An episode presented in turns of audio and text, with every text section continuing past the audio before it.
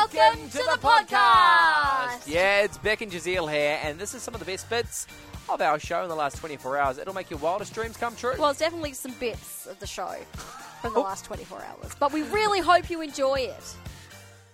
I told you that the Royal Australian Mint is releasing its annual coin set for 2023. It's actually a $1 coin set.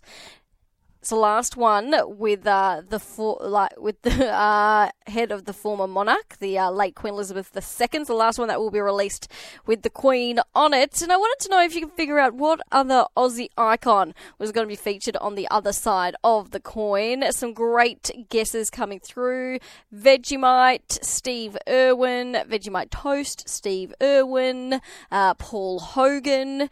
Two of those are correct.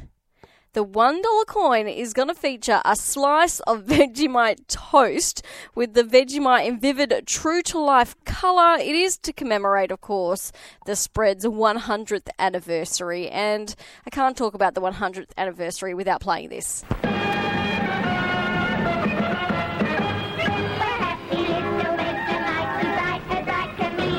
I don't know why I still know that ad. Just comes straight to mind. That's how popular it is.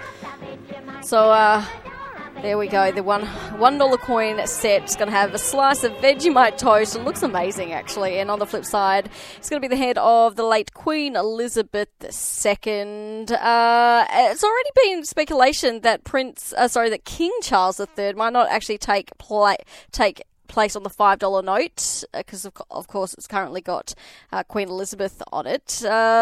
Uh, they're not sure if it's going to be him or there are other options as well. Whew, what a hoot that was. That was. Oh, I'm tired just from listening to it. Oh, I'm energized. Yeah. hey, if you want more from The Drive Show, just visit 985.com and don't forget you can tune in live anytime for more of this great banter.